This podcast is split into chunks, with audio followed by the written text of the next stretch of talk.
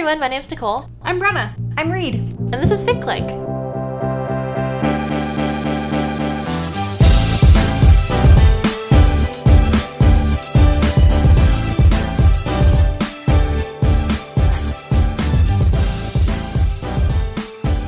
This is a podcast where we talk about fan fiction. Each week, um, the three of us pick one fic each to share with each other and share with you. This week, my pick is The Crown of the Summer Court by Astolat. Reed? My pick is Love Among the Hydrothermal Vents by Devil Doll. And Nicole? And my pick is Every Man I Fall For by Might Be an Asshole. So, as I mentioned, this episode, my pick is Love Among the Hydrothermal Vents by Devil Doll. It is a Marvel Cinematic Universe fic. Um, the pairing is Steve Rogers, Tony Stark. Just as a content warning for this fic, um, there are some unwanted romantic and sexual advances made, but the fic overall has a very lighthearted comedic tone.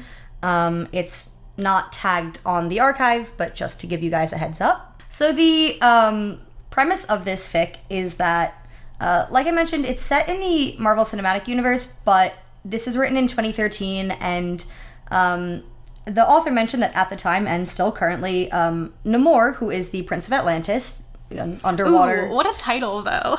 what a title! the Prince of Atlantis. My oh, dream job. King? It's- King. I don't know. Oh, but I think he's the king. Prince makes it sound more like a romance novel. yeah, yeah, yeah. So we'll yeah. keep it as the Prince. Duke of Atlantis. Yes. Ooh. Um, Spicy. Um, he is a character in the comics. He had not yet been introduced in the movies, is still not introduced. So the author themselves mentions that um, they kind of take a bit from the comics, a bit of their own characterization. Um, the premise is that the Avengers get invited to um, Namor's palace in Atlantis, and it's made immediately clear that Namor really is a thing for Steve and starts aggressively courting him. And Steve is not interested. Um, and this leads to um, the tag fake slash pretend relationship. Oh. Ooh, a classic. A classic indeed. Um, part of the reason that I picked this fic is because it's kind of a fandom classic. Um, it's very, it's very tropey. It's very lighthearted. It's very funny. Um, it's a fic that it was written in 2013, um, and I read it uh, around the time that it came out, and I think maybe once again. Um, and I hadn't read it for a little while, and I came back to it for FicClick and was surprised and delighted to find that I laughed out loud. I think just as many times rereading it now as I did when I first read it. Um, it's a fic that just like it's kind of a comfort fic. It makes me happy. I really like it. It's very easy to fall into. Um, it's 26,000 words, but I think because of the tone, to me, it feels much shorter. It goes by very quickly. Yeah, so it's it's an easy read, a fun read, and that's kind of uh, why I picked it. Um, I know Brenna also was uh, is familiar with Marvel, like Oh, has yeah, treaded baby. some of the same fandom spaces. Nicole, not so much. I'm a bit of a Stony enthusiast. That's yeah, that's true. Those are say- facts, baby. I will say for you, Uh-huh. you might not have spent a lot of time in fandom, but I do know that you've seen at least a few of the MCU movies. I have seen which is more than we can say for a lot of movies. And That's true. yes. I don't watch a lot of movies. I have seen almost every single movie in the MCU. The exceptions are like any of the, the Iron. Mans. Oh no! Which I know. the best one, Nick. Hello. I thought you were gonna say like Doctor Strange, and I was Which gonna like, none of us have seen that. I walked out during Doctor Strange. and that's yeah, that's fair. That's probably right. Yeah, I didn't I watch just- I can't believe I forgot that you've never seen even the first Iron Man. That Yeah. hurts me Oh, so deeply. It's okay. My Um, heart. but I've seen My like heart. the Avengers. I've seen Captain America, the first American. was I, was I close? It's actually really close. First, The first Avenger. Soldier, uh, Avenger. the Uh, first, it was just the first American. America didn't exist before Steve. I've seen it.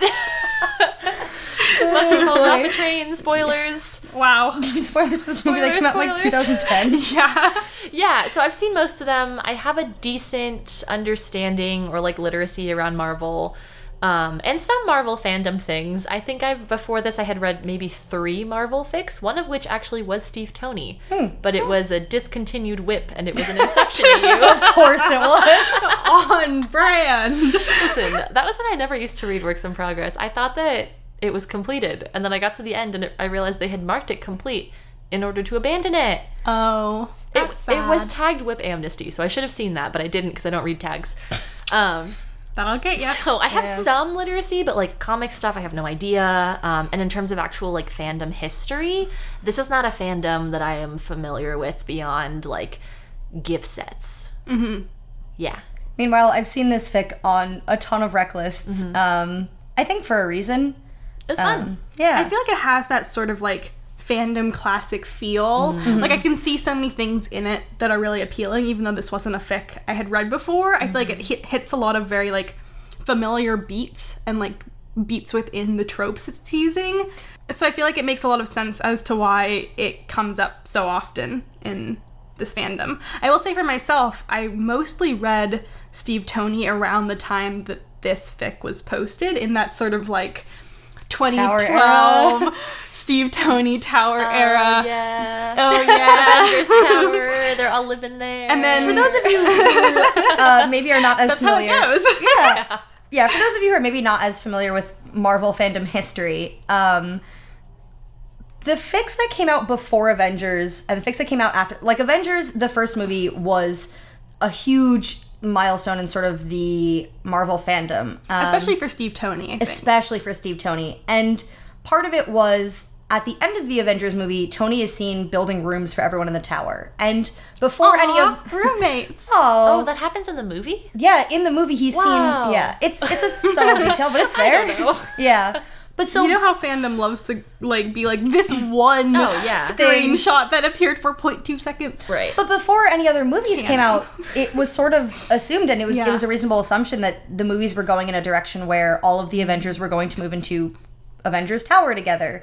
And so there's sort of this 2012 era tower fic um, Mm-hmm. that is there's a lot of elements and they're in this fic as well even though this isn't necessarily a traditional tower fic mostly because it mostly takes place in atlantis underwater um, But they're all still there and they've all still got their own rooms, so really. really yeah i mean Underwater it's, it's tower. mostly Steve and tony you get like mentions of other characters thor as a background is really part of the staple of 20 like Yes. there are some thor characterizations that you don't have to look at the year a fic was posted if you can read Mm-hmm. it you're like i can pinpoint There, yeah, I think there were three things like within the first bit of this fic that screamed, Oh, like Thor- 2012, 2013. he loves coffee he's friending people aggressively on facebook That was big farmville I Um, I think the like sci- science bros Tony Mm-hmm. Bruce relationship, how it's characterized here, is like very, Very iconic so. of that time. And then the like mention of them having like a prank war as the result of a bad Uno game. Mm. A prank war, yeah. classic Tower fic. Oh, and also. Like, Natasha's having- super scary. We can't play Yeah, card games yeah, with her. Yeah. having all the like shenanigans, all these There's like movie nights. There's yeah. yeah. We didn't get it in MCU. Oh, I was found family trope baited. That's the mood. Anyway, personally, like after um, Winter Soldier came out, I sort of went in in the other direction. But we want to talk about that now because it makes Reed sad.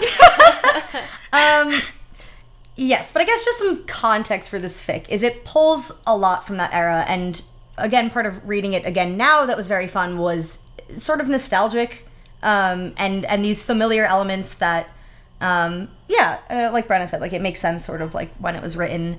Um, but it's also just very tropey in general. Like I said, there's fake pretend relationship. Um, basically Namor gets very intense with his courting of Steve and says, I'm going to marry you. And Steve's like, I don't want this. And Tony's solution to that is to say, Hey, everyone, Steve and I are getting married. Um, so they do that whole thing for a while. Tony Stark always with the practical solution. Always. That's his main characterization, as we all know. Never made an impulsive decision in his life. Um, there's bed sharing. There's a, a lot of classic miscommunication in a number of ways. Um, so it's very trope heavy, and that also is something I very much enjoy. Octopus. There's an octopus, and that's everyone's favorite trope. Octopus. Um, I am going to preface that the octopus is. He's just there. He like it's like he stalks Tony. It's not That's weird. it. It's That's It's it. literally just a sea creature because they're underwater. yes. It's fine, And we're everyone. leaving it at that. it's fine. So one of the things that I also really like about this fic is its choice of characterizations for Steve and Tony. Um, it's Steve's POV, and um, I think I'm actually going to go the other way and kind of talk about what that lends to the characterization of Tony. Um, I had said earlier before we started recording that I thought this fic um, presents a kind of more muted and quieter Tony than you see in a lot of fics. And Nicole And I said, went, mm-hmm. And Nicole said, Wow. it was surprising to me. This guy does not seem chill. He's all kinds of nonsense. yeah, you're not wrong. And so it's but- much worse than the rest What? I wouldn't say worse. Don't insult my boy in front of me, I'm sorry, I'm a s- hardcore stony. Yeah. Um, it's more intense, louder. He's. It. ju- I mean, so part of it is tone that this is very lighthearted and, and fics that aren't like Oh, they can some. Well, they can make him more biting. They can make him more mean. They lean can- sometimes more yeah. into like his issues. this one right. obviously does not touch on any of them. Um, I think he can go more also- intense in a lot of different directions. Yeah. But it usually is more intense. And I think also that comes about as you read like I think earlier fics from like this era often has him intense in a sort of like tropey way. right. And a very like very into his science, very into like you know that sort of side of things Yeah. where sort of later fics as we start to see like how tony's issues actually develop within the mcu can lead m- lean more into like the emotional like angsty sad, sad, sad messed up side of tony Like Yeah. PTSD type stuff, guilt. I mean- I'm I mean, guessing. Yes, all of. I mean, all could, of the above Okay. and other things like Yikes. I mean i think it his depends like, on like his fraught relationship with the team, how going into space like really like messed up a lot of things, like why it led Mm-hmm. him to make a bunch of the decisions that he did. His um, yeah, his numerous mistakes and his guilt over those mistakes. feeling like he can't like take care of the people he's like charged with taking care of Yeah. I read a lot of like post Spider-Man Homecoming fic where he Yeah. adopts Peter, so that's a big mood there. But that's you get none of that in this fic. Yeah. Infinity. Oh no. Welcome, Nicole. Welcome to Oh no. Welcome. This is so sad. this is loving Tony Stark hours 101. Um, okay. We could teach that class. yeah. Um, if you want it, we'll All be making a of us. Patreon. you know, just like hit us up on Twitter at FicLick. Let us know if you want Yeah. me read crying aggressively for Tony Stark at any hour of the day. yeah. Um so when I say like he's more quiet and muted, I think some of it is you don't get all of that. You don't get sort of the emotional angst. I also think you're getting it from a lens of a Steve who already has really strong feelings for Tony. And so that definitely paints him in a softer light. Like a lot of Steve Tony fics, understandably, they don't they don't necessarily start out liking each other. Sometimes they're just acquaintances who get along fine but aren't particularly close. Like and you see the sharper Sometimes bits of they're like, Tony. Fuck this guy. Yeah. Mm. But with this, you get a very even though yeah, Tony's like he still like is kind of showy and he, you know, has a big mouth and all of that stuff, but it's it's much quieter, um, mm-hmm. which is kind of interesting. Yeah, I think like the Tony characterization I think made a lot of sense for me. Mm-hmm. So did the Steve one, but I also found it like kind of surprising. I think I'd sort of mm. forgotten what the Steve and Tony of this era were like in fic often. I don't read a whole lot of that pairing anymore, and like what I have read has tended either more gen recently or just sort of more like introspective. Um, and a lot of that sort of features Steve as having like sort of emotional relationships prior to having like romantic or sexual feelings for someone, whoever like his interest is in said fic. Um, and for this one, like the first time that you sort of get Steve telling you about his feelings for Tony, there is a sexual aspect to that. And I was sort of like, oh, right. Like, it had been so long since I read one where Steve wasn't just like horribly sad. and like, it also makes sort of an offhanded comment about like him finding the other Avengers like attractive, mm-hmm. at least in sort of like a cursory way. And I was like, oh, wow. It's also been a really long time since I thought of Steve as sort of like having that Yeah. like i think a lot of the fics i've read more recently he's either only interested in like one person or he comes off as like leaning towards like the ace spectrum um and this fic was so not that and i was Mm-hmm. Like right Steve wasn't always written that way. Like, I think this really speaks to sort of like the different eras that a character can go through within fandom or like a ship can go through. Um, because that was one of the things that really like took me back to 2013 and I was like, oh yeah, like we all I feel like a lot of fics used to be like talk about how hot they all are. Yeah, and now wrong. all the fics just talk about how, sad, sad they they are. Oh no. yeah. Uh, something I also liked about this characterization is that I feel like I saw in a lot of like 2012 era fics, like Steve, a huge sticking point was like his lack of familiarity with the 21st century, which does make sense, but sometimes I got a little, a little tired of how Ice boy. Hmm? Ice boy. ice boy. There's an ice boy. Yeah, I thought so too. no, he was in the ice. He's in the ice. chilly. And it makes sense, but I also sometimes I got a little tired of like how incompetent they made Steve sometimes, and I liked that this fic right from the beginning, like he shows a competence like around technology, but also a little bit separately, but sort of in not making Steve super naive. It made him a little catty sometimes in a way that I really enjoyed. Um, Steve is like he's always like polite and and he is in this fic too, but like especially because you're getting his POV, you get some of his more like petty thoughts that I was really enjoying. Um, it gave a fun nuance to him. I think we also get that because one of the main characters in this is a guy he can't stand. Oh yeah, Namor. Namor. I guess um, when I say that he it's unwanted advances, it's not just because Steve is into Tony. It's because Namor is written as the most like egotistical worst. asshole. He's so full of himself. He's so rude to people. Even to Steve, who he's courting, he's still rude. It's just less rude. He's like a total fuckboy who thinks he's Yeah. like the most intelligent person in the room. He walks And also, around like, only wearing a cape and, And like a speedo for a lot of the fic, for almost all the fic. That's one of my favorite things, though. Every time it reminded you, like midway through a sentence, that he's only wearing a speedo. There was I I kind of scrolled through some of the comments. There are a lot of them, um, but I wanted to see sort of what the comments looked like when the fic first came out versus now. I found this one comment from 2017 that said, "It's so nice to read a grounded Steve who might be in love with Tony, but is not a one-note melody about it. He has other stuff in his mind as well: superheroics, charity, his friends. His attraction towards Tony has such." Pathos, since it has the relatable insecurity of asking someone else to love him in return. And it's such a joy to have that undercurrent in the way he perceives and treats Tony. Oh, I really like that That's so comment. nice. Yeah. Yeah. It makes a lot of sense too. Like that wasn't something I had thought about. Yeah. But it is true that in this fic, even though a lot of what's happening is either Steve's like non-relationship with Namor or his like attempted fake whatever relationship with Tony, there's all also all these things about like this charity group Mm-hmm. he's starting and like these efforts he's making to like be a good person and yeah, that's Yeah. very present in this fic. And I also liked that. I mean, a lot of the fic, you know, is some of that pining, like, oh, things are so nice, and wouldn't it be nice if I could date Tony like this? But there's also like they argue and they fight, and there's the fact that the relationship feels so real in all of the ways is part of the reason that it, like Steve is suffering.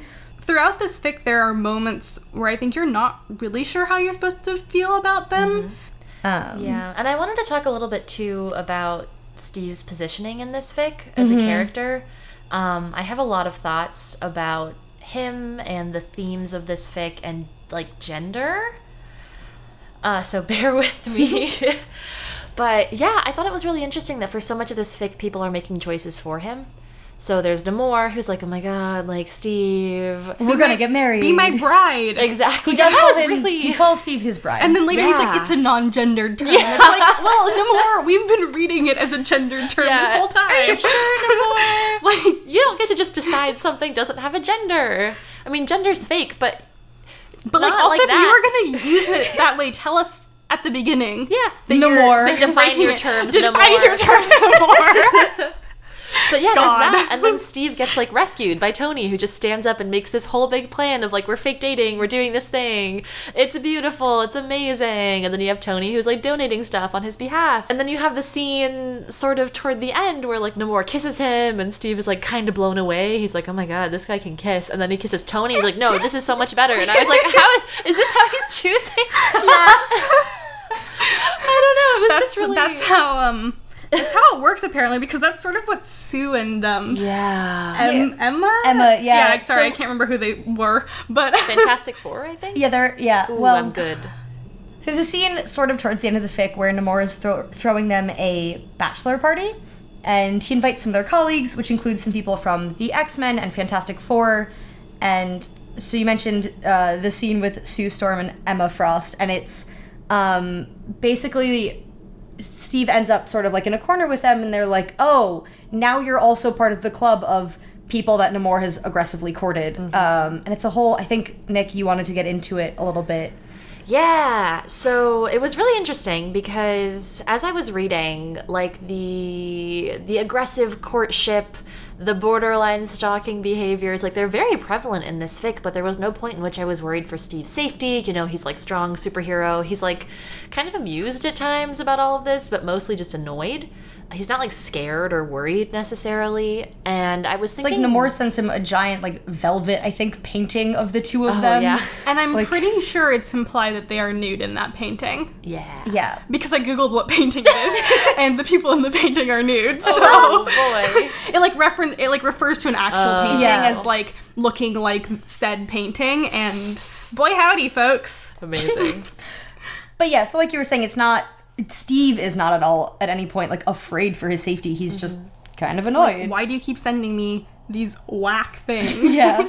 Yeah, but I was thinking about how when we're looking at themes like this, the reason that I personally was able to like read it and enjoy it and mostly find it funny and like process through it without like any issues was because Steve is like a man. Steve is a white man. Steve is a very strong white man. And I think that there is this separation where I'm able to step back and go, he's not in danger, so we can explore these themes without me having this like niggling worry in the back of my mind. And other stories handle things differently, and there's like I've definitely read stuff that does have an edge of danger to it um, of characters with any gender. But I think in this particular instance, I was just thinking about how there is sort of this safety net that allows us to actually really look at some themes that we might process differently otherwise. And I do think that's something that will probably come back to a lot in this podcast of Yeah. like why do we as people in fandom choose to write and read about the characters that we do and I think for me and like something I've seen a lot is that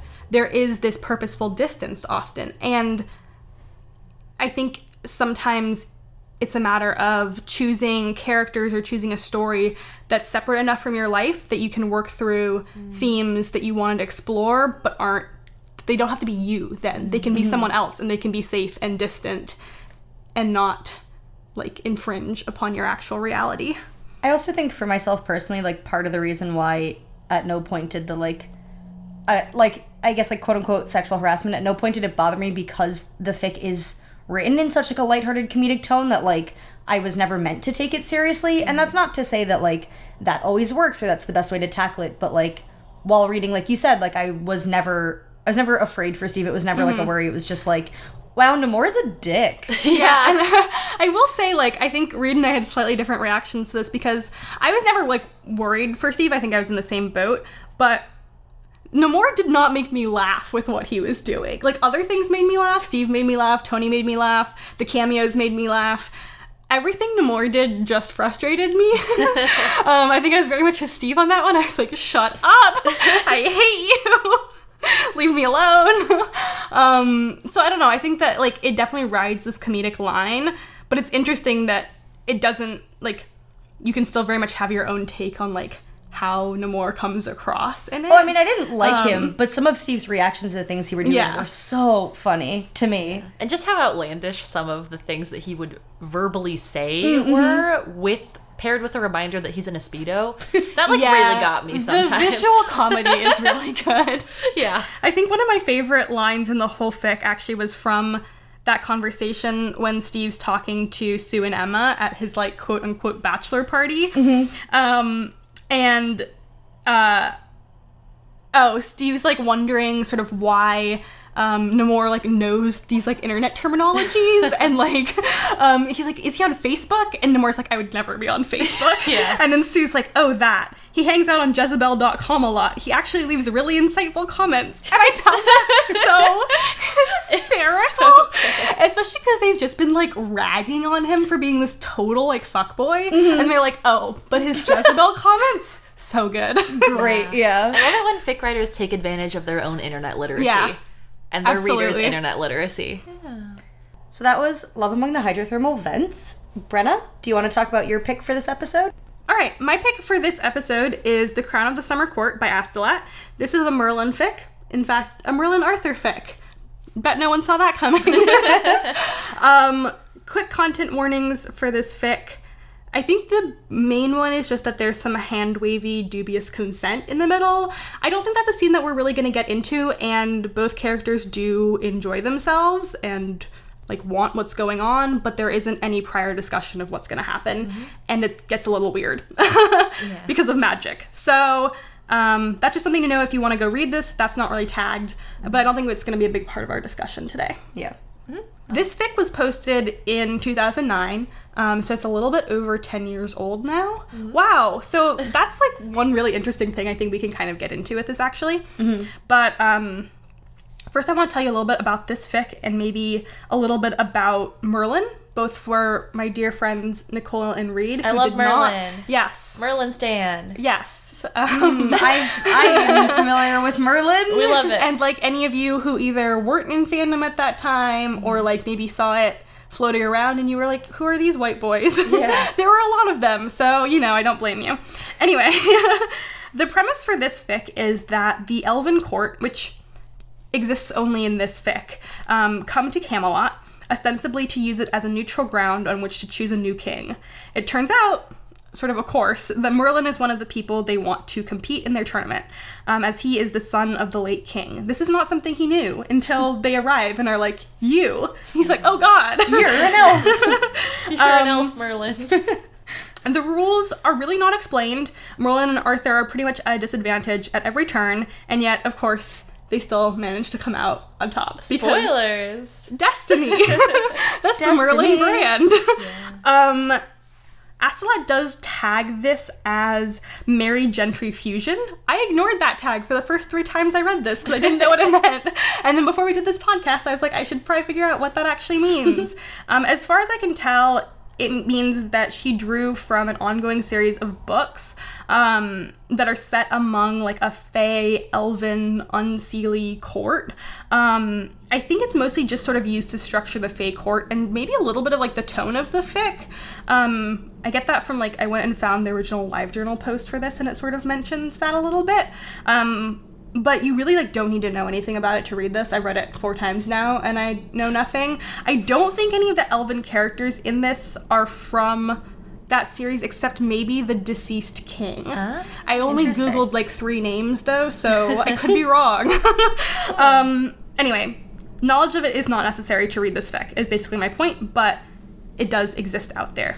Um so a little bit of like setting the stage for this, uh, just for like the discussion and sort of to give some context for yeah, like I said, anyone who isn't super familiar with Merlin. And honestly, I haven't watched any of the show since it ended, so even I might get some things wrong. This is A little rusty. this is based on fanon and my memories. Mm-hmm. So it ran and I would not be in a place to judge at all if Yeah. you are accurate But if you're not. listening and you're like, wow, I've rewatched Merlin 20 times, Brenna, these facts are wrong. I mean, you can at me, but like I'm saying, I'm well aware that I might be wrong. You're gonna have to be the one to call her out too, because between Reed and I, we have seen zero episodes of the show Merlin. Um, so Merlin was a show that ran on BBC from about 2008 to 2012. Um, it's about Merlin and Arthur, as you might know them from like Arthurian legend. Um, but while when they're young. So for most of it, Arthur is the crown prince. Um, he becomes king towards the very end, but this is not set at that time. He's still the prince, and his father Uther, confusing name, um, is still alive and ruling Camelot. Um, Merlin is his servant. Wow. um, yeah, that's pretty much his role throughout the TV show. I mean, he's also, you know, a friend and advisor, all these other things, but like ostensibly he's a servant. Um, yeah, so the one kind of well, there's many strange things about the show, including some of the CGI choices.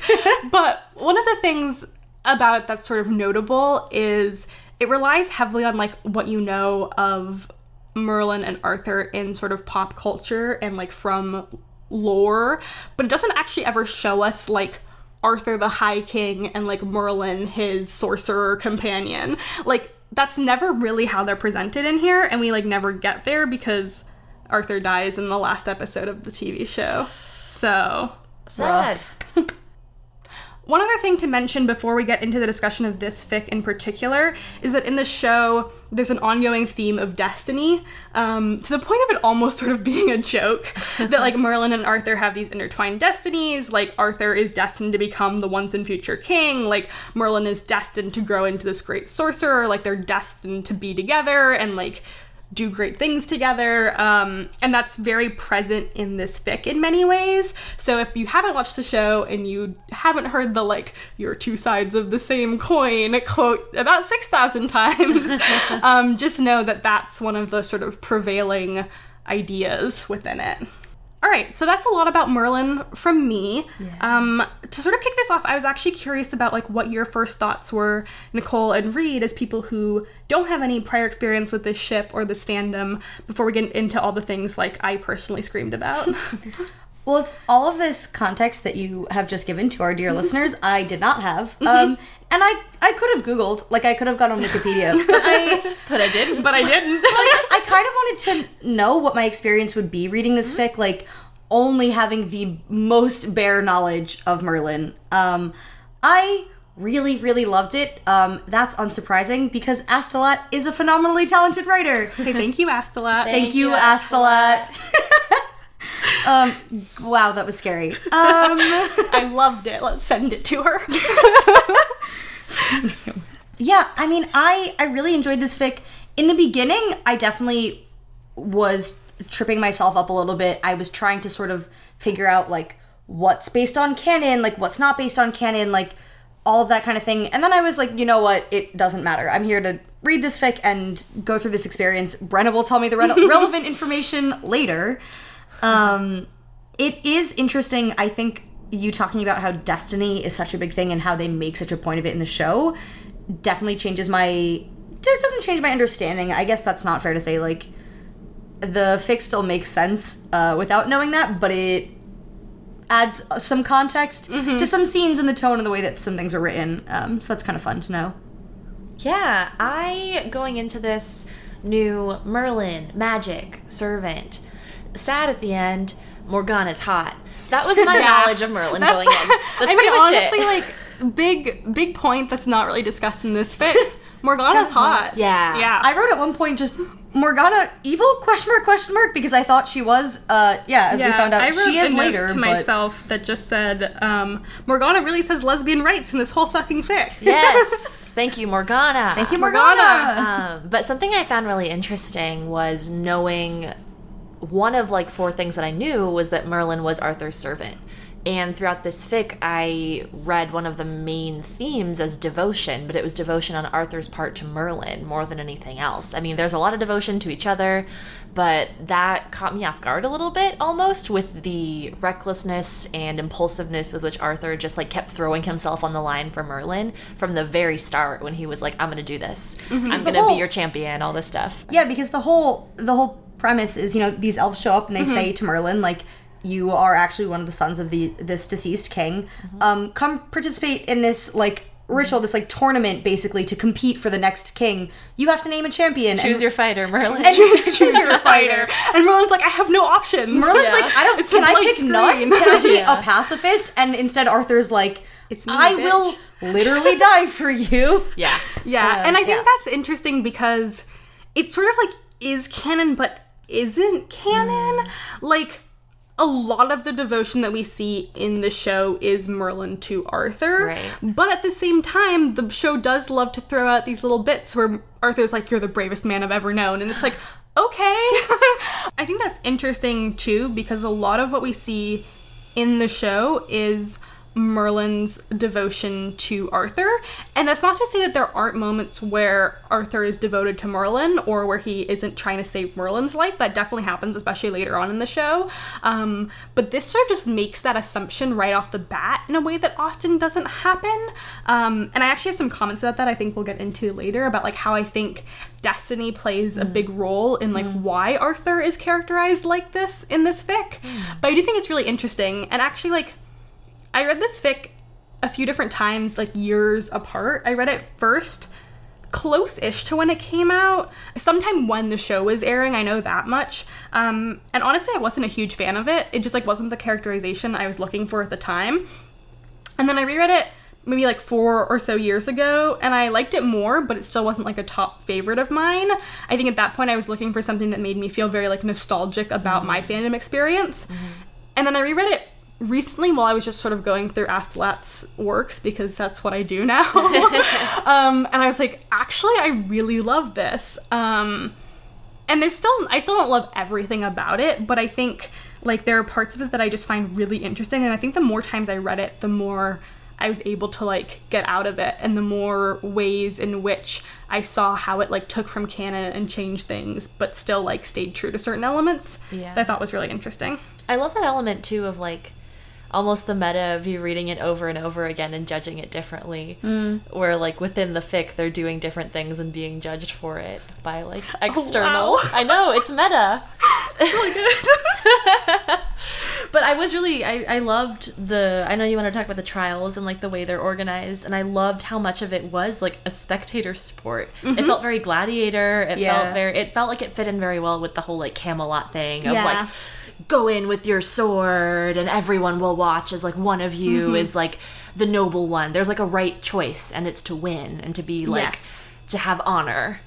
I like And that. Arthur in the show has a lot of feelings about like what it means to be king, what it means to like be an honorable king. Also, ah. there are lots of tournaments, but they're usually with just with knights and not with magic. So I think Fic mm-hmm. in general likes to play with the idea of there being magical tournaments. That's a trope I've seen a lot in Merlin Fic. Mm. This one does it at sort of like next level weird fey Only magic. shit.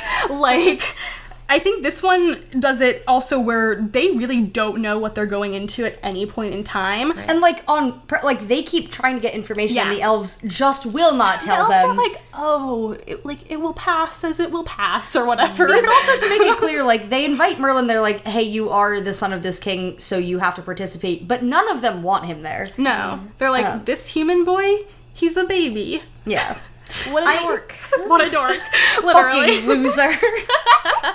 God, I I think the way I was gonna say the way that magic functions in this fic is really interesting. Twofold. One in how it's like written, how magic itself works, but um, so something I didn't realize uh, before you gave me context for Merlin was that um, in this fic and as in canon, in Camelot, like magic is forbidden and is something that they really fear and hate.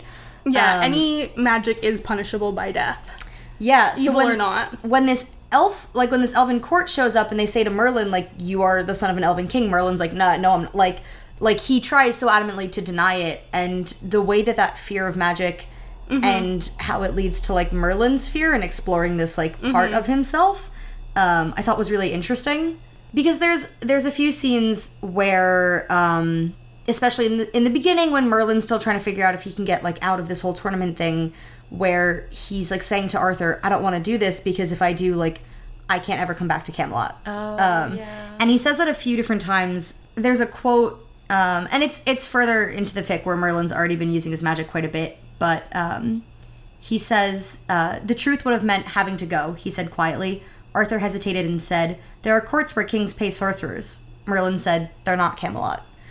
And then I just put ah because I screamed a whole bunch about it. I actually had like a lot of thoughts and feelings about that in this fic. Um, because basically every single Merlin fic deals with Arthur finding out about Merlin's magic because that doesn't happen in the show until the very last episode. which is crazy. Yes, you can see why we were all heartbroken in 2012 on Christmas. Well, that's so anyway, it's fine. Um, but I think an ongoing theme is often like Merlin sort of not having told Arthur, not necessarily because he feared what Arthur would do to him, but because he didn't want to have to put Arthur in a position of like having to do that to him. And I like how this fic didn't even really ever have that question of Arthur punishing him in any way. Like it was never even a thought that crossed his mind. Usually it's a conversation they have. Um and in this one, that's sort of just like null and void. And yes, Merlin might have to leave, but it was never because of Arthur. Like that was never the issue. Um, and I think that really sort of ties into this like air of inevitability that this whole fic really capitalizes on. And I think that's part of the destiny thing um, and the devotion thing. Yeah. But there's this I like Arthur doesn't even seem to really realize the repercussions of what they've been doing until towards the very end, right before the third and final trial, where Morgana, who's been sort of finding out info um, for them, is talking to Arthur.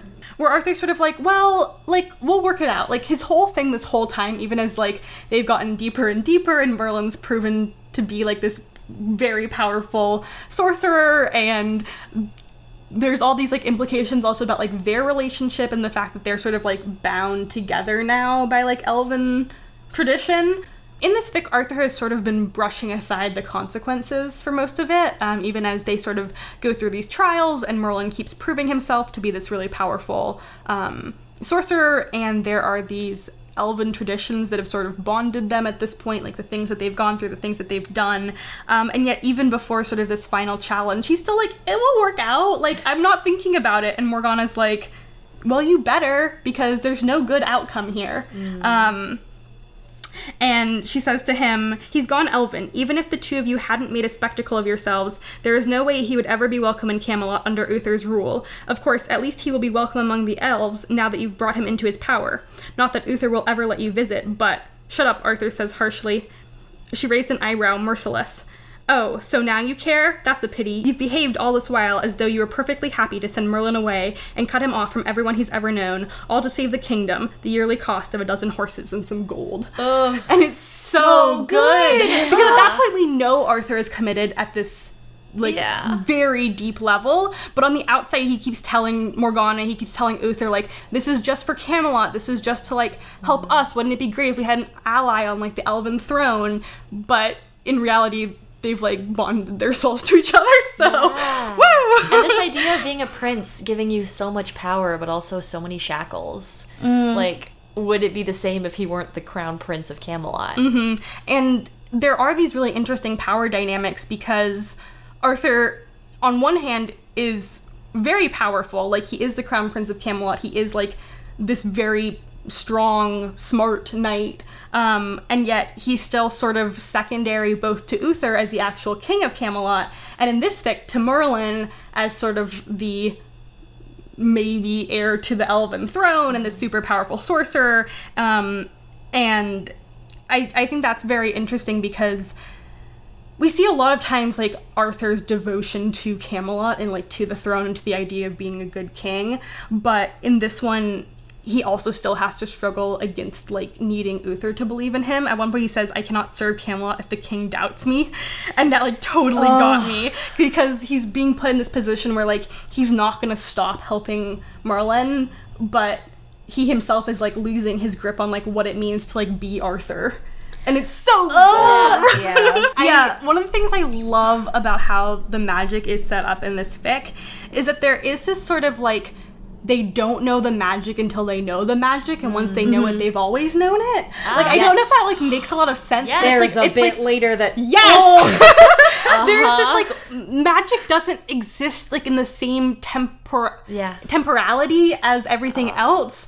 Like they go into these things blind to what is going to happen, and as soon as these things happen, because they were always destined to happen, because they've always happened, they like know them yeah. and it's really fascinating and i think excalibur is like the perfect example for it mm-hmm. um, and then also happens again in like a much more explicit way towards the very end in the third challenge mm-hmm. where merlin pulls out the Holy Grail because yeah. that's chill, and they just like unintentionally drink from like the Holy Grail because so Arthur's good. like, oh, it's just like a cup, which is so fitting to canon because these idiots are always just like stumbling oh, onto no. the most powerful shit. and they drink from the grail because Arthur's like, "You're still my servant. Like, go fetch me some water from a nearby river." Like, he's just yeah. kind of like being like funny about yeah, it. Yeah, exactly. They're just like sort of goofing around, and then it turns out that like Arthur can't die because he's immortal because he drank out of like the holy oh, grail. yeah. Oops. Oh, well. um I also think, and this is something I've mostly realized on this read through of this fic, is how well these three trials were like suited to what we know of Merlin's magic. Um, like first, we see him using it for combat, and that's how we most often see it in the mm. show. Even if it's not him explicitly engaging in combat, it's often him aiding Arthur or the other knights in some way, and that's exactly what he's doing here. He's making it for Arthur. Um, it's like that's sort of the most simple and like obvious display of it. Um, I think like the second one is that we like know that he has this power for change. We see in the second trial they all have to grow these trees, and Merlin sort of instinctively grows his through time, where everyone else just sort of pushes it up. Merlin makes the seasons change over and over and over really fast. There's, I know that I keep reading quotes. I'm so sorry, Astolat. Your writing is too good to not quote at every moment. There's just a bit. Um, so you're you're watching this tree grow, and it's not just the tree. And there was just these lines that say, um, "Insects buzzed briefly amid the leaves, and a pair of small birds darting out of the forest dipped and landed on the branches. In a blink, there was a nest and eggs, and then small cheeping mouths. Then five birds flew out and back into the trees." And it's like. Mm-hmm. Oh, because it's not just that he's making the seasons change. It's like it is Yeah. literally time that Yeah. he is controlling, Yes. and and this image of it, this making it very clear what he's doing, but through the imagery of a bird flies in and five fly out, and you watch this like you watch the cycle of life happen, was just brilliant. I really really loved that. And wonderful that the choice there was a metaphor around life when it's the Holy Grail that they find during that Yes. trial. Yes, And I think like that, like Merlin growing that tree, not only does it in the fic cement him as like having this special sort of power over time, but I think it shows us something um, from the show, which is that we sort of know Merlin is supposed to bring change. That's sort of one of the prophecies, basically. Destiny. Um, it's, it's his destiny. It's his destiny to change Camelot. It's his destiny to sort of change Arthur. Like we know that he has big magic, um, and I liked how this sort of taps into that by giving him this power to create change in such like a physical way. Um, and then sort of the third challenge is sort of just about what the magic will give Merlin. Um, and I feel like that's sort of like the destiny side of everything. Like that's the third component of like how we see Merlin's magic in the show is this like once in a future shit. Yeah. like it really is. Um and the show has sort of always been an AU of Arthurian legend. Like it's not straight up Arthurian legend. BBC was like, Ooh, like let's do something new and fresh. Um, and yet we sort of are always like aware that it's just one version of the many versions of Arthur and Merlin. Um, and we also have this knowledge that there are certain things that will always come to pass. And I think that's sort of what we were talking about a little bit earlier. Like Arthur will always get Excalibur. Arthur will always make the round table. Like Merlin will always have magic. Like there are these thing there are these beats that are like written into their lives. Um, Arthur will be king. Arthur will be king, exactly. Um, and everything with them in that grove in the last challenge is so representative of that, that it's outside of regular time and space and it's just like the truth of their existence. Wow. yeah. So it's it's um for this third challenge, they walk into this like grove. They walk through all these trees, and the first thing you note or that they note about each other is that they're older. That they know that time has passed. Um, and Arthur says to Merlin, "We've been here before, haven't we?" No, I don't think so, Merlin said, but we will be here again, and we can only be here once in all the worlds and times there are. Then Arthur said, Isn't everything decided? But he knew, even as he asked it, that it wasn't. And I read that and I like read it and then I read it again just because it's such an it's such like a, a an interesting perspective on like time and magic that like mm-hmm. It's static in the sense that they're saying like these things will always be but also so much of it is not static and and is so unpredictable and is new to them um or at least it's new to them in this moment but it wasn't new to them. And it's just oh it's so good. And I think that's one of the things that's so genius about this fic is it's like a slight AU of the canon of the show, but the show is a slight AU of like the Yeah. canon of Arthurian legend, and Arthurian legend is like a slight AU of what probably actually happened in history. And so like we're all aware like these multiple layers, like we all know this sort of while reading it. Um, and the more fics you read, the more layered that becomes because we've seen so many different versions of how this could play out because as fans we've like run through it all. And I think this fic does such a good job in sort of writing that into it and playing with that idea of um, sort of the overlap of different stories and how like time and magic can work together in that. Yeah, and I love how much this last scene both does and doesn't feel like a dreamscape. Because there is this sense of barriers being torn down or lifted, and then being able to see each other for who they are and who they're going to be and who they've always been. In dreams, we just sort of know things and we don't know how we know them. And so I think that's really cool because I have always really loved a fic with a good dreamscape. And I think it's really interesting to see that subverted in a sense where they are definitively not dreaming. And that makes all of this really impactful and kind of scary, but they're drinking from the grail like it's nothing. All right, so that was um, The Crown of the Summer Court, a Merlin fic about destiny, big magic, and sort of time and space in a weird way. Just Yeah. that? um, yeah, just that. That's all. That's all. Just a little bit, you know. Nothing major. Yeah. Um, Nick, take it away. Oh, yeah. Hey, everyone. My pick is Every Man I Fall For by Might Be an Asshole. Uh, this is a Rooster Teeth slash Achievement Hunter RPF fic. Uh, that means something to some people and it means nothing to other people, so I'm going to explain a little bit. So, Achievement Hunter is sort of a subset of Rooster Teeth, which is an entertainment company. Achievement Hunter does YouTube videos, also like on their own website, uh, mostly around gaming. They do a lot of like Let's Plays and various games. They're well known for like their Minecraft series or the GTA 5 series. What does that have to do with this fic, Nicole? I bet you're asking. Um, not a lot, honestly. this is very much an AU. Um, the pairing is Michael Geoff. They are two folks who serve primarily in talent roles, so they're present in the videos. They're the ones who are playing the games or like yelling, um, mostly yelling. They're very loud. So that's who they are. Um, and really, all you need to know about the fandom is just that these people exist and like each other. Yeah.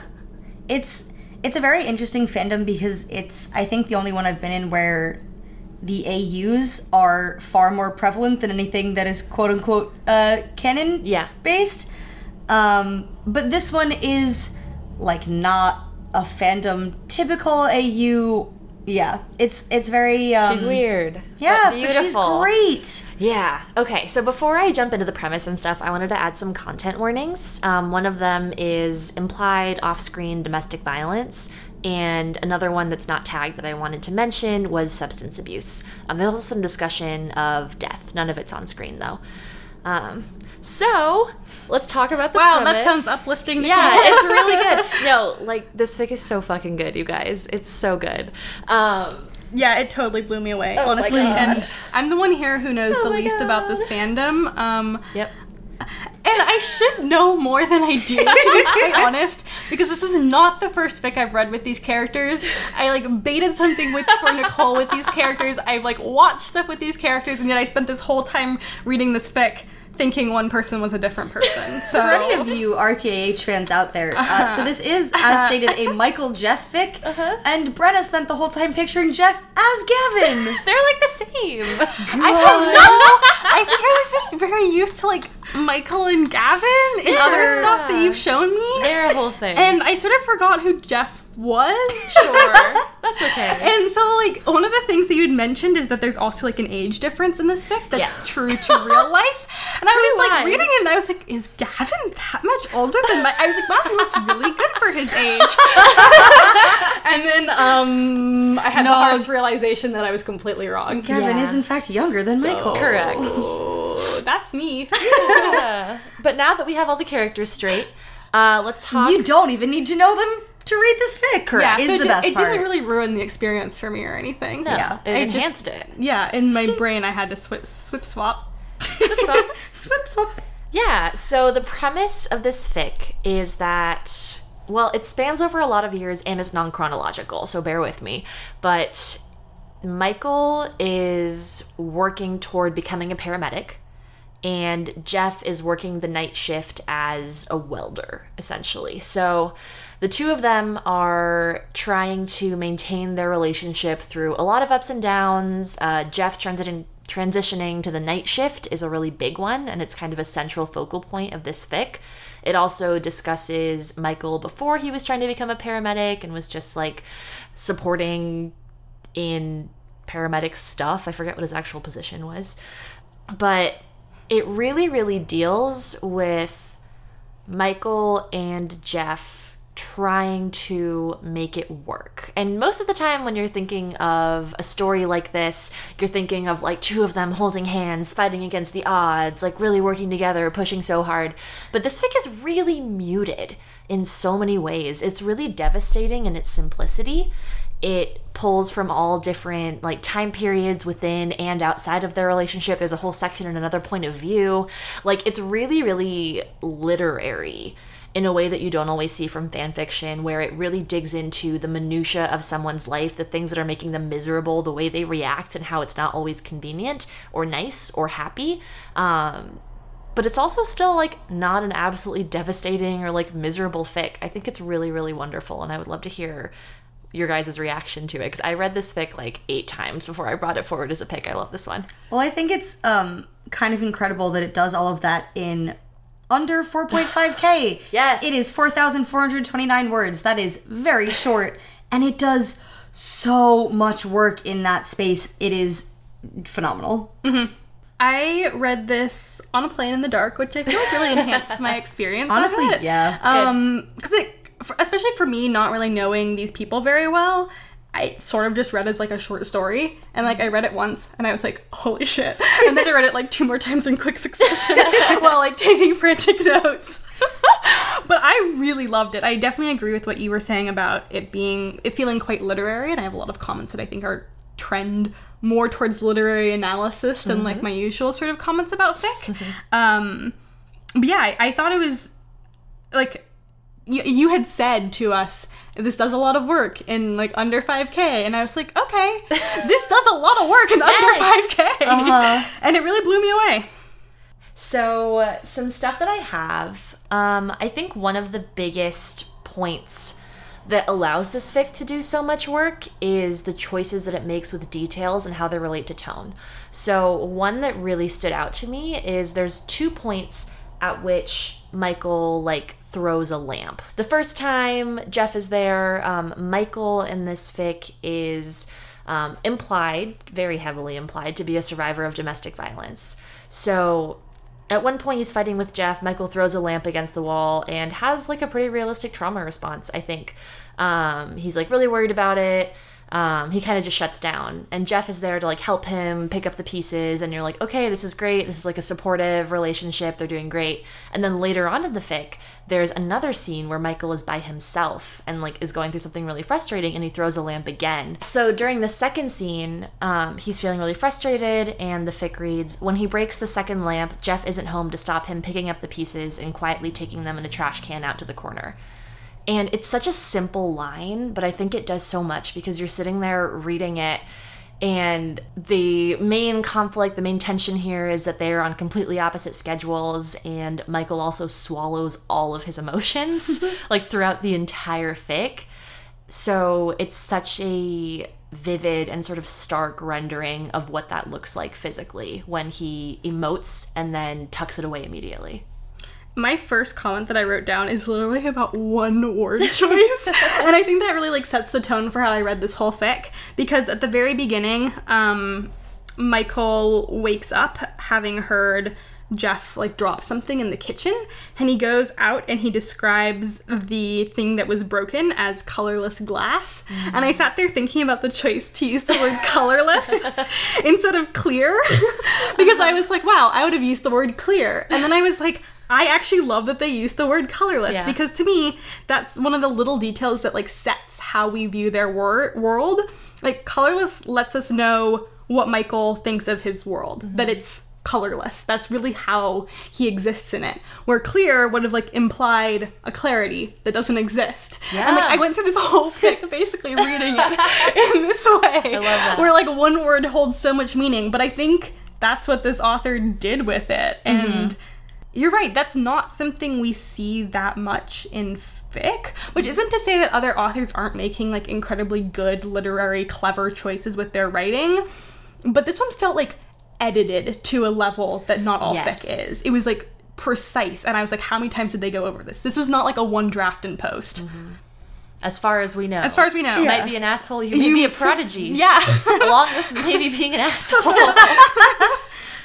Yeah, I really felt that with the the deliberate choices though in the editing because I feel like that's not only reflected in the word choice but also in the structure. And I think it's meant to be perceived. So I wrote down that because this fic is achronological, we see things in the exact order that we're meant to see them. Things hit harder after context that we have, and on a reread, there are things that also like hurt more.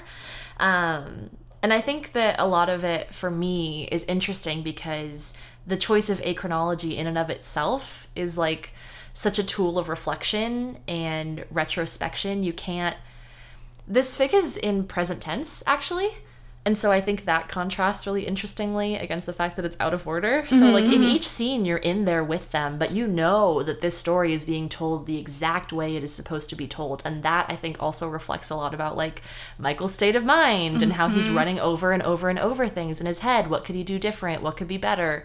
And I think in, in terms of um, sort of choices of scene and what is presented to us, we start very much we start on a flashback of sorts, but um, a memory that Michael has that kind of haunts him, that sticks with him.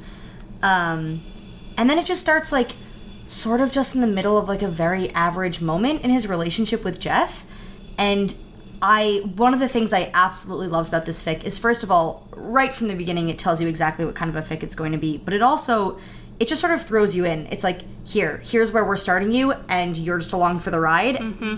And when it ends, it's not really an ending. Mm-hmm. First of all, that last scene, I, we all Let's talk about the last scene. yeah, it's absolutely phenomenal. But before we like get into actually what makes it so good, it's just one of the things that I really liked about it was that in no way, shape, or form did it feel like any sort of ending. Like the the fic doesn't give you not in a way that's unsatisfactory, but like it doesn't wrap up anything for you. It's mm-hmm. just sort of like it drops you into the middle of this relationship. It shows you bits and pieces of like Michael's life scattered across time, and then you leave. Yeah. And that's it. And that is it works so powerfully I thought a lot about like the fact that it ends with something that doesn't feel like an ending mm-hmm. scene. Mm-hmm. And I think something we talked about like a little bit before recording with the pat last fic we talked about with the Merlin one was that we felt felt like it wrapped up a little too Yeah. neatly. This one does not do that, No. folks. It's like here's a scene and you're like okay. It only technically wraps up. yeah. but I but, I like- didn't feel like like I wasn't like left like wanting Yeah. more in the sense that like oh I feel like unfulfilled Mm-hmm. or oh I feel like the fic could have given me more I wanted to see this like I mean I could Yeah. read so many more words of this because it is so well done but I didn't like need them to feel like this work was complete. And that's a really interesting thing to hold to feel like it works very well with everything that it gives you and yet it like does not wrap anything up. If there's no ending like that's a very very i think hard balance to hit um, and this author does it very well. Yeah, I felt like this last scene really sort of felt like what would be a middle scene in a lot of fics. Um, Michael's just sort of like walking down a street on his way to run an errand, and that's such like a middle plot point Yeah. thing to happen. Yeah. And there aren't a lot of those scenes in this fic. There's one other scene where they're at a barbecue that I felt like was very middle plot point. Um, but a lot of the scenes feel like ending moments. And a lot of what should be beginning moments we often see in hindsight. Um, either sort of Ray, the other brief POV character, tells us about them, um, or a character thinks back to how something started. But in the moment, we're sort of experiencing like this series of like endings for Michael almost. Um, and so I thought it was really interesting to sort of have that structure and then to end with something that wasn't like that at all. Um, yeah. if we could get like a little more into that scene so you mentioned you know he's walking down the street doing an errand and um, as he's walking he hears a couple arguing sort of near him um, and it's a wife arguing with her husband kind of angry uh, the man like walks away he like slams his car door the woman like slams the front door to the house and um, it says Michael tries to be as ins- inconspicuous as possible, embarrassed for the woman on the porch, feeling like he's intruding just by walking down the street. Um, so it's not even like Michael interacts with them; he just observes this and keeps walking, and that's it. And that's where it ends. Yeah, and it's a scene that's not about Michael and Geoff, but it's also very much about Michael and mm-hmm. Geoff. It's so great. Like, oh my gosh. Okay, listen, everyone, this is so important.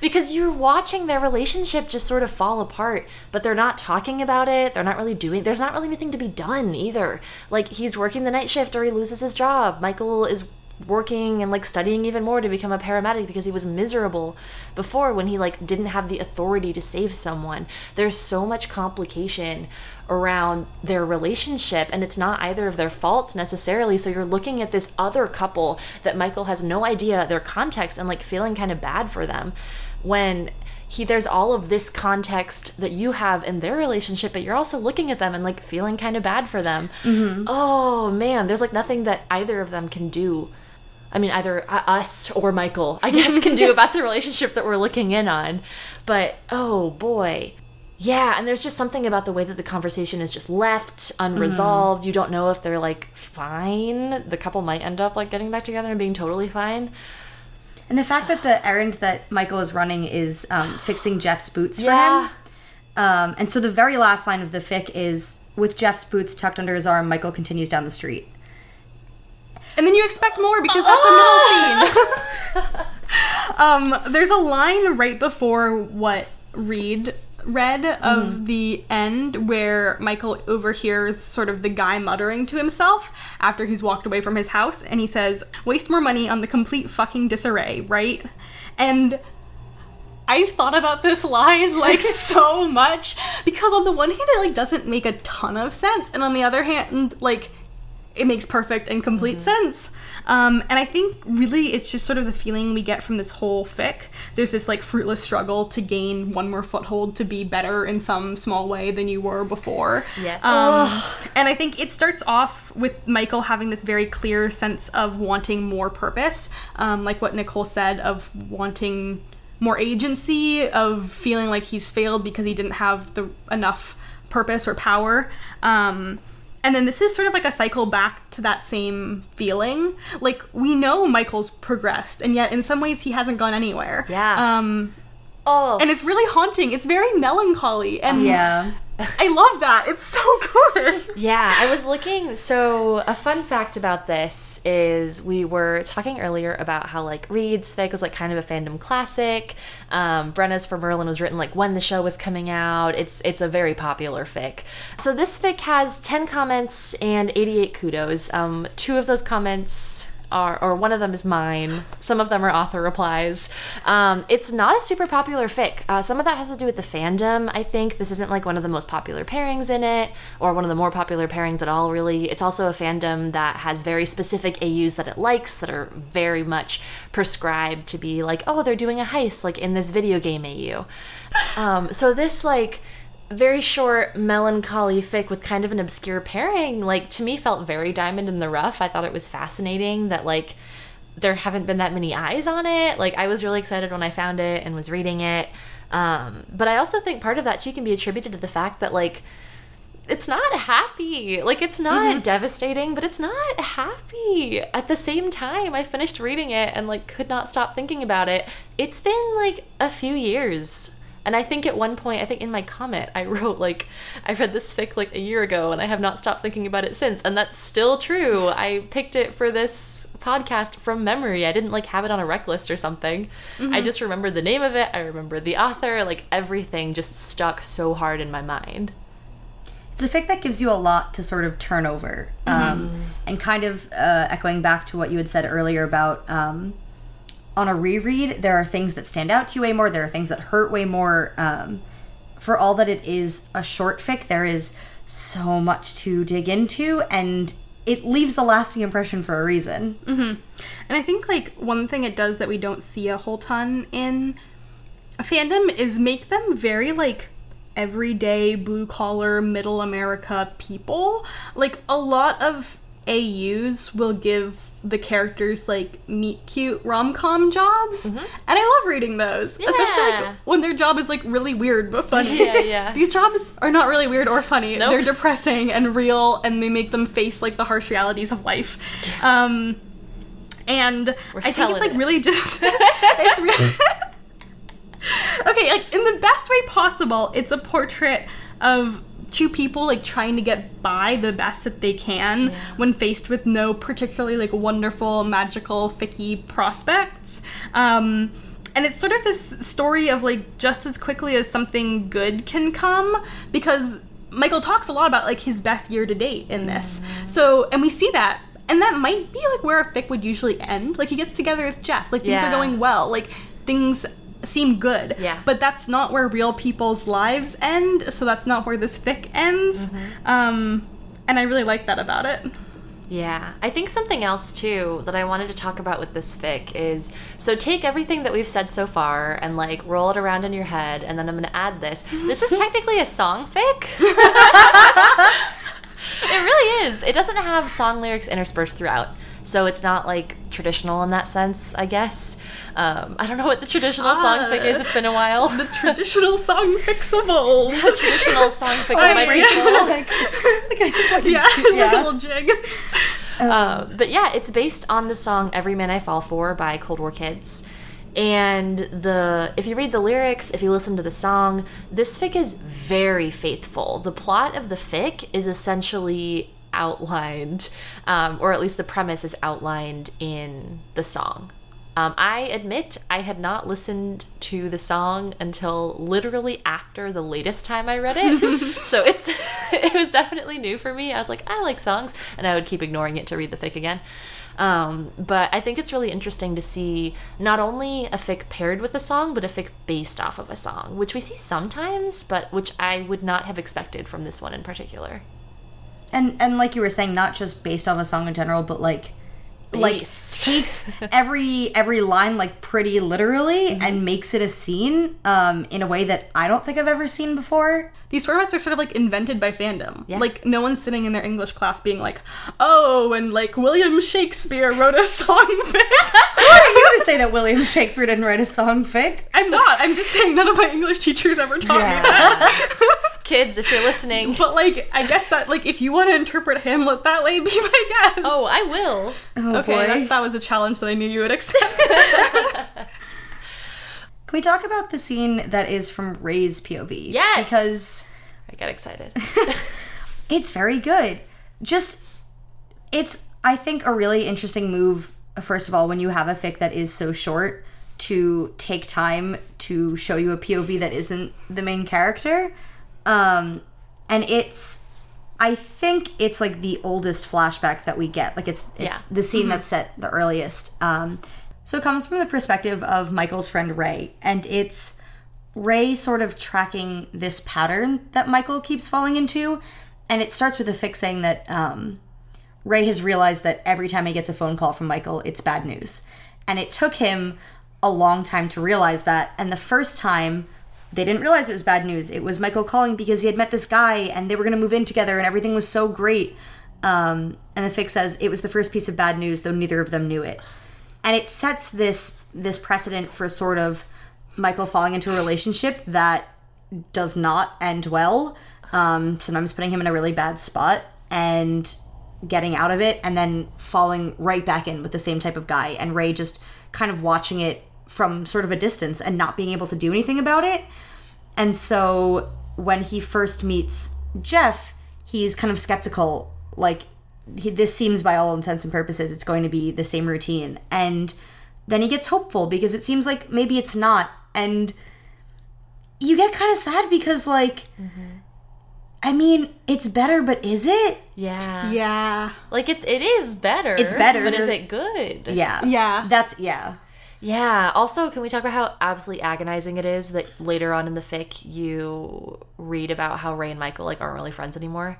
Yes. Like they sort of are. They like interact occasionally on social media. That's another thing. Like this fic does realism so It's so harshly. real. Ah!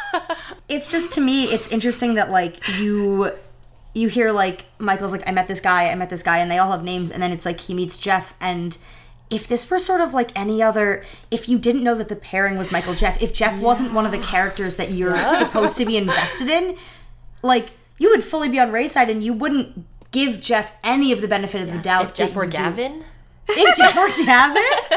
If Gavin was Geoff. But no, it's like it's like if you know if this was just a work of fiction that mm-hmm. sort of stood alone. Well, I think it sort of oh. gets back to actually something I mentioned really briefly in our very first fic conversation, Uh-huh. which is like what we imply in a fic because we read the pairing tag. yes, Some Yeah. people read tags, and that I do. impacts the way that they read fic. It's Most incredible. people, in fact, I think read tags at least to but some I feel extent. like Nick, Yeah. do you you read pairing tags often usually, right? Usually, okay, listeners, I have to admit something to you. Uh, it's confessional hour. I very often skim or skip tags on fic. Uh, sometimes that does include pairing tags, and I get halfway through and I'm like, oh, that's fun. This. Uh, sometimes I also realize one paragraph in what the pairing is going to be. It's Yeah. often in fic, especially in like tropey fic or like very fluffy fic. It's super easy to spot, so it's like whatever. And then sometimes I'm pleasantly surprised or unpleasantly surprised, and I'm like, ah, it's this, I guess. I just like to be surprised. Um, Yeah, I've never done that. I think because I'm usually looking for a particular pairing I want to read in the moment. Um, but one thing I thought was really interesting about this fic that kind of goes off us yelling about how it does realism Uh-huh. is also like the purposeful distance this fic sets. Um, I think like the first level of that is between us and the story itself. We see a lot of the story in hindsight. We see some of it from Ray, not Michael. Like things are described to us with like a combination of these like really precise details and sort of like vagaries. Like we don't know where they live. We don't really know like a whole lot about their lives. There's a lot of it that's just sort of like whoo. Yeah. Hand waving. Yep. Like camouflaging. jazz hands. Jazz hands. um, I think it's really interesting how it both feels incredibly like real and sort of dreamlike in a lot of mm-hmm. ways. And something we haven't really gotten into, and I don't want to get it in, into it too much, is that there are levels both of like sort of PTSD mm-hmm. from Michael having experienced like this pretty traumatic thing mm-hmm.